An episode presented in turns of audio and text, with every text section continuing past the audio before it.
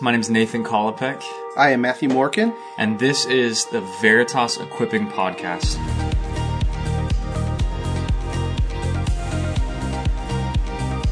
Our goal is, especially during this time, to equip you to live out your faith and love Jesus well. Today, we're, we're talking about a topic called digital wisdom how to help you think critically about your use of social media, the internet, things like that. We can't hit everything, um, but we've got some some ways we want to equip you today, and we actually have an expert here to talk. can can you say your name for for the folks at home? My name is Jake Each. Wow, Jake Each. And and what makes you, Jake, the the right person to talk? I mean, like, how many Instagram followers you have? I am not social media savvy whatsoever. Uh, so I, I, mean, am I the right person to talk on this? N- no, in one sense, like I don't, uh, I don't have a Facebook page. I have Instagram, but when I switched phones, I didn't remember my password, so I couldn't load it on my new phone or find it. I think the same with Twitter. So I don't, I don't interact on social media, so I'm not an expert on social media. I'm a pastor, and I want to talk about uh, biblical wisdom for social interaction and try to apply that to this new dynamic of social media and it's such a big part of our lives that what does the bible have to say about it? That's great. So so guys you are not going to learn how to get more followers on twitter out of this conversation. You might lose some but be a better christian in the process. Absolutely. Yeah. Our, our hope is again for you to gain some wisdom because let's face it, if you're anything like me, we're spending a lot more time on our phones right now because there are fewer other things to go out and do. So yeah, Jake wants to help equip us as a church to be wise in this time. So, so what are some things that you're seeing Christians do poorly with social media right now? Maybe it's our internet usage or social media in general. What are some things that you're seeing that, yeah, aren't going well? Yeah, to say what are Christians not doing well in this may be too general. I'm sure some Christians are doing great with it. I'm sure some Christians aren't doing so great with it. Um, there's problems or errors in social media that Christians are immune to. Sure. Whether it's just uh, self exaltation, uh, posting inappropriate things, uh, study uh, or spreading lies, or promoting ungodliness, or just stupid fights that happen that aren't aren't done in a godly way. So anybody using social media can fall into those problems, Christians included. And is this new to kind of the, the time we're recording this now, coronavirus, we're, we're all kind of quarantining ourselves. Is this new for this dynamic or was this a problem that was already around? No, this is, it's not even new to social media. It's, it's old to relationships. Anytime there's been relate or social interaction, and the Bible does speak to uh, to social interaction that can be applied to social media. I think it's timely now that we're talking about it with everybody quarantined, you're on social media so much, posting things that it might be like, hey, let's uh, let's talk about some biblical wisdom when it comes to social interaction through social media. Is all social media bad? Do you want us to just delete every account we have, call it good? Should we say no to all these things? No, I, I think social media does a lot of good in connecting people some people may need to delete their social accounts. I think you don't want to hear that, but like maybe it's got to an unhealthy level. And if you're unwilling to even examine that, then it's certainly become too big a deal to you. But there's a lot of good that comes from social media, uh, for sure. So what, I mean, what is some of that good? Like what are, what are things that you're seeing that's good potential with these tools? I mean, staying connected with people and family that uh, live further away, um, promoting godliness. You have a platform for that. Things that you celebrate, uh, ways to encourage each other, ways to stay connected is easier now uh, um, through social media that we're connected with missionaries we support around the world and we feel like we know what's going on in their life and, and are able to still have a voice in their life. That's a, that's a beautiful thing. Yeah, my, my wife and I were overseas for a year, and one of the things that made it easier for our families to to kind of handle us flying across the world for we weren't sure quite how long was the fact that we could connect on the internet, we could share pictures, we could give updates. So, okay, let me let me be really clear on this we're not saying all social media is bad. Like Matthew, you're engaged even in the, the Veritas Facebook Bible reading group, right? Yeah, I'm excited to be a part of that. It really can be at a time, especially in this social distancing thing where you're just not seeing people and we haven't been able to even gather in community. It's been such a blessing to be able to reflect and to you know, type up some thoughts as we are processing the Bible reading plan. Uh, yeah, so definitely can come in and, as a good thing there too. And I just echo what you guys say about like family, you know, just being connected with your family abroad. Uh, I have family up north in Minnesota. And so you just stay connected and share family pictures and, and all that good stuff. It can be encouraging. This is a family podcast, so I'm glad you didn't say where, uh, where in, up north you're from. The name of the town is Yeah. Place. Okay. Yeah. You can leave this in. Leave this in or edit it later. That's up to you, Matthew. Um, I'll listen later and see if you took this out. Um, okay, so so we're all saying around the table. Maybe we have different use for social media, but we're not saying it's inherently wrong. Um, so how do we how do we not go about it in a wrong way, right? Like a brick is a tool that can be used to smash a window or build an orphanage. The brick's not bad. We got to be the right kind of people with it. So yeah, we asked you to kind of think through guidelines for us as a church.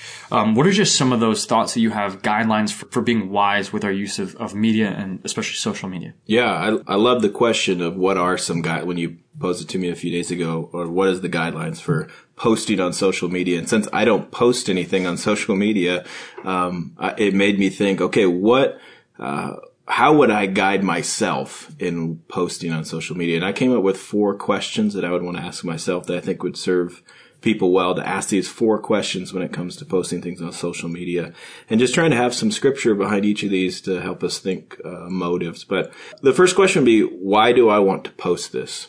Is it about projecting a false image of myself? Is this about self glorification that I want people just to think more highly of me, that I want to get a bunch of likes? Like, is that my motive behind that? I think we really need to examine our motives in posting. Why, why do I want to post this? Or why do I not want to post this? I look fat in that picture and I don't want people to see that, so I'm not going to post it. Is it just too much focus and concern with ourselves? I think, uh, 1 Corinthians 10, 31 says, so what, whether you eat or drink, whatever you do, do all to the glory of God, including social media and the things that you post. Like, is this about God and His glory? Now, that doesn't mean like every post has to be a devotional. Post pictures of your kids or your food before you eat it if you're into that. I don't know why people do that, but uh, I'm not saying that's wrong, but it's a healthy question to ask.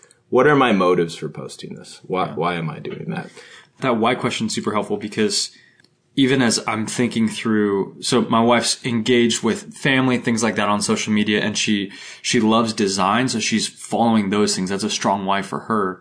But as I was thinking through Instagram, things like that, I don't really have a why to post things about my life because my life's not that interesting, right? Like, I don't know why people would care to look at my stuff. Now, maybe my mom will listen to this and be mad that I'm not posting, you know, my daughter's pictures, but yeah, I don't know how often we stop and go, why am I doing this?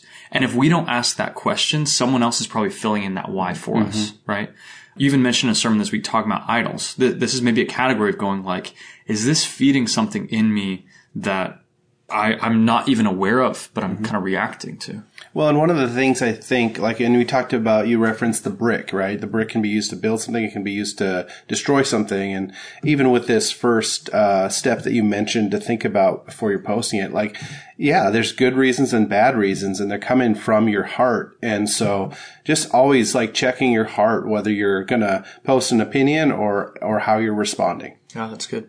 And sometimes practically, my wife can see my heart better than I can or my good friends can. Mm-hmm. And so sometimes even answering that question, why am I posting that? We might need community, right? We might Absolutely. need, which obviously, okay, every single time you're going to post on Facebook or whatever, you don't have to call your three best friends and go, Hey, is this allowed? But, but if you're seeing a pattern in your heart, that, that could be really helpful. Yeah. And every time you do post something, you can ask yourself, all right, why am I posting this? What, what's the motive behind that? So that'd be the first question I'd say, like, make sure you ask yourself that. The second one would be, how often have I been posting? Hmm a couple passages that came to mind with this would be uh, James and James 119 tells us to be uh, quick to hear, slow to speak, slow to be angry. Uh, and the slow to speak, it has some value. Even in Proverbs 10:19 says, "When words are many, transgression is not lacking, but whoever restrains his lips is prudent."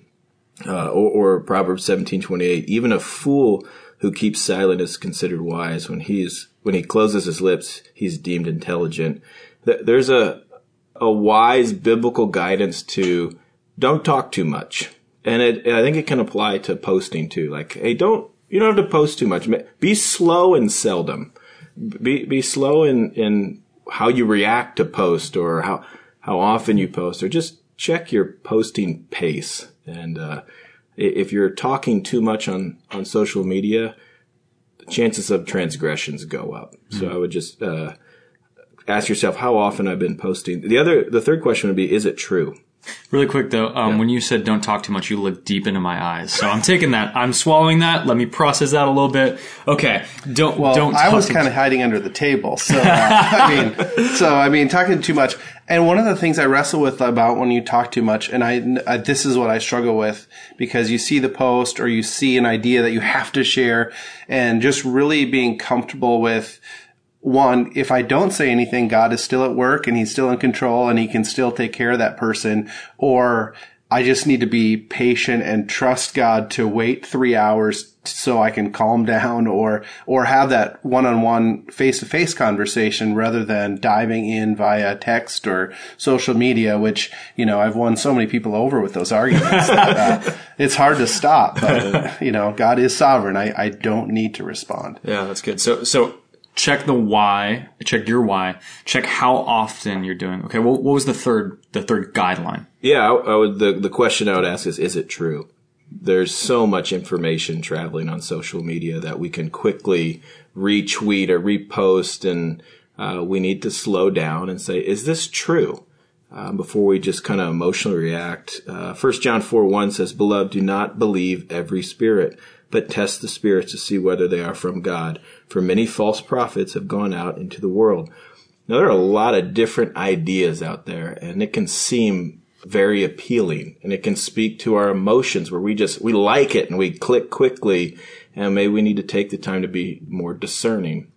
Like, okay, I like that. Should I like that? Uh, is it true? Is it biblical? Is it godly? Uh, and take time to be discerning. Proverbs 18:17 says the one who states his case first seems right until the other comes and examines him. You can read a post that links you to an article and it's like, wow, that seems, I, I totally agree. When you haven't done the homework, it's like, well, what does the other side say? And you too quickly share something that you didn't do your own homework to uh, examine both sides because uh, we tend to polarize things quickly and jump into tribes and sides that, that just aren't helpful. And this much content coming across, uh, one of the things that'll help you slow up is do your homework. Read up on it before you just put your opinion out there. Uh, because just because you have a, a platform for your voice doesn't mean your voice is credible. Okay, you just told us to do homework. That's uh, that's not fun, but we we are talking distinctly about how Christians can be different through our use of social media, right? Yeah, if you want to have fun on social media, then yeah, take a picture of your hoagie sandwich before that. But if you're going to post stuff about issues and, you know, opinion pieces, then, then you should be informed and say, okay, is this true? Is it biblical? Mm. Uh, how would I support it? And one, one wrestle in my own heart is through all this time, I'm reading a lot of news articles. I'm reading a lot of those things that I want to share. And sometimes opinion pieces are masked as news articles, right? Mm-hmm. Or, you know, that's whether it's on TV or even articles I'm reading online. It's not always clear if someone is primarily shaping a worldview and stating it or presenting facts. And there have even been times where I've followed a link someone sent me where the, the headline of the link is like, can you believe these people are doing this? And then you read the body and it's like, oh no, I, I don't know how we got to the conclusion, the headline, but we've all seen this headlines written to grab attention. Sure, clickbait. Yeah, and we agree with the headline and we share it when we don't read the body, right? right?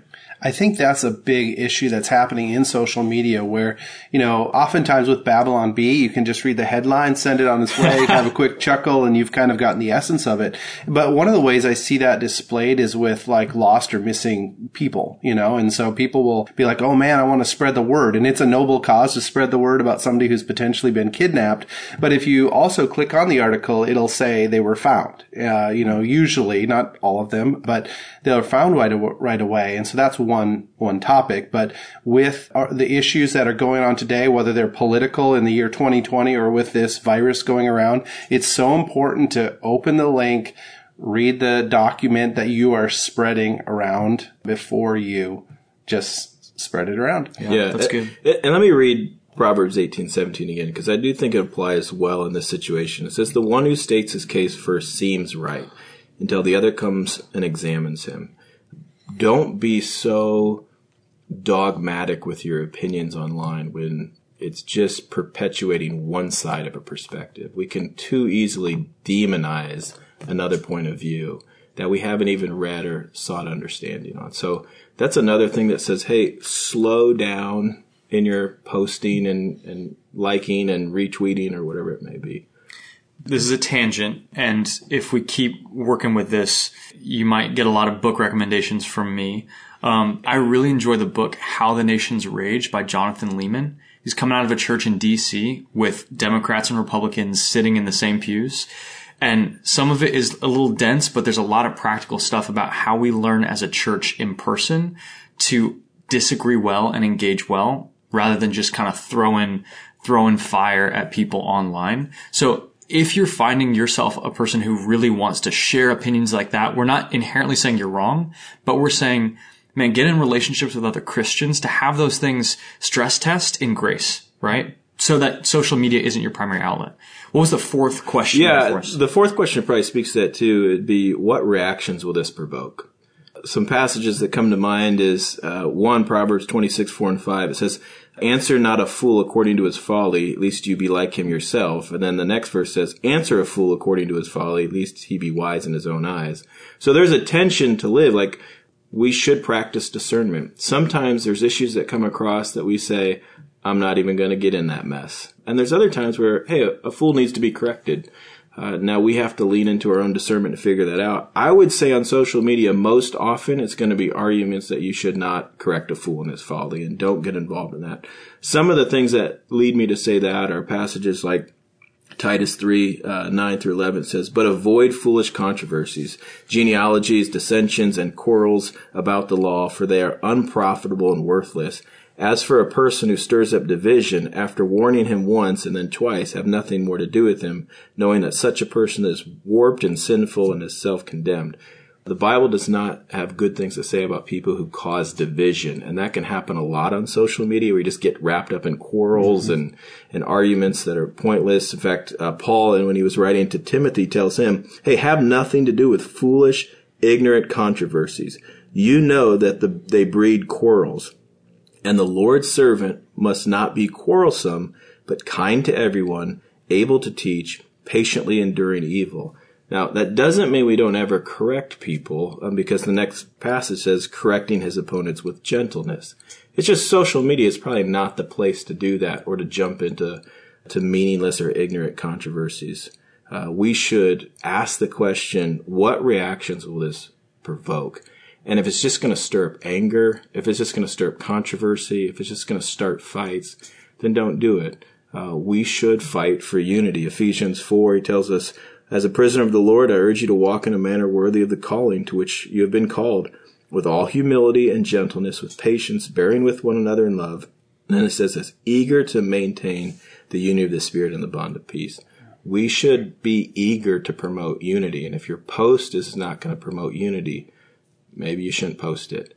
But that doesn't mean you shouldn't address it. Maybe sure. that's a, a, phone call or a coffee or a face to face conversation. Which will probably be a lot more productive than, yeah, yeah. there's not a lot of context and tone yeah. online. It's so easy to fight online and uh, it's convenient. Uh, it's, it's easier to be bold. Mm-hmm. Uh, it's easier to be ignorant when you're not sitting across from the person that you're, you're talking with. You don't, you don't have a face there, but it's not it's not godly. So the, the four questions you're giving us to process our use of social media, especially posting, putting content out. Uh, yeah. one. Why do I want to post this? Yep. Examine your motives. How often have I been posting? Where words are many, transgressions fall. Like examine that. Is it true? Uh, be discerning.